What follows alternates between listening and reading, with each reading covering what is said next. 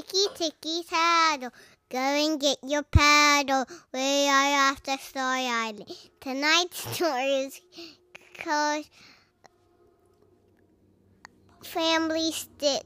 The Stick Family. The Once Upon a Time in Zimbabwe, right? Island, and on that island, those are a boy named a boy named Chocolate Brownie. Yeah, a boy named Chocolate Brownie. Chocolate Brownie was actually a stick boy. And he was from a stick family. And it was a happy stick family with all kinds of silly names like Chocolate Brownie, Devil Foods Cake, Caramel Popcorn, and of course, double chocolate fudge ice cream. But this stick family really had nothing to do with food. They were just people in the shape of sticks. And they would walk around on their little stick legs.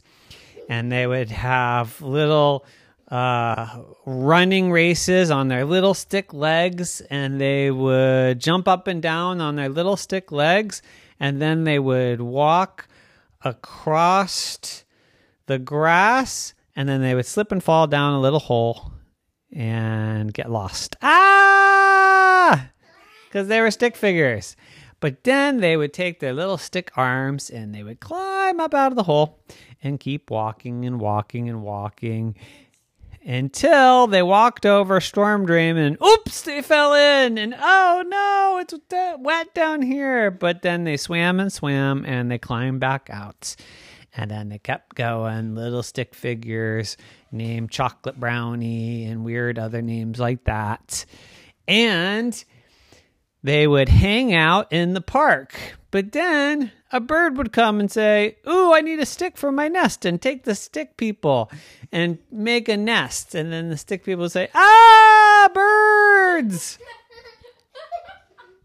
Why is there a bird egg on us? And then they would climb out of the tree and they'd say, Oh, we gotta get away from these birds.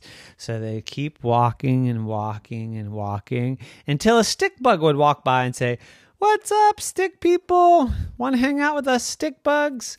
And the stick people would say, The stick family said, Yeah, that's cool. How do you not get eaten by the birds? And uh, the stick bug said, Well, we're just really still and we don't move and then the birds don't even realize we're there. And then when the birds go away, we walk and we walk. And so the stick family said, Ooh, that's really cool. Let's walk and walk. Bird! And they all froze. And they just sat there really quietly.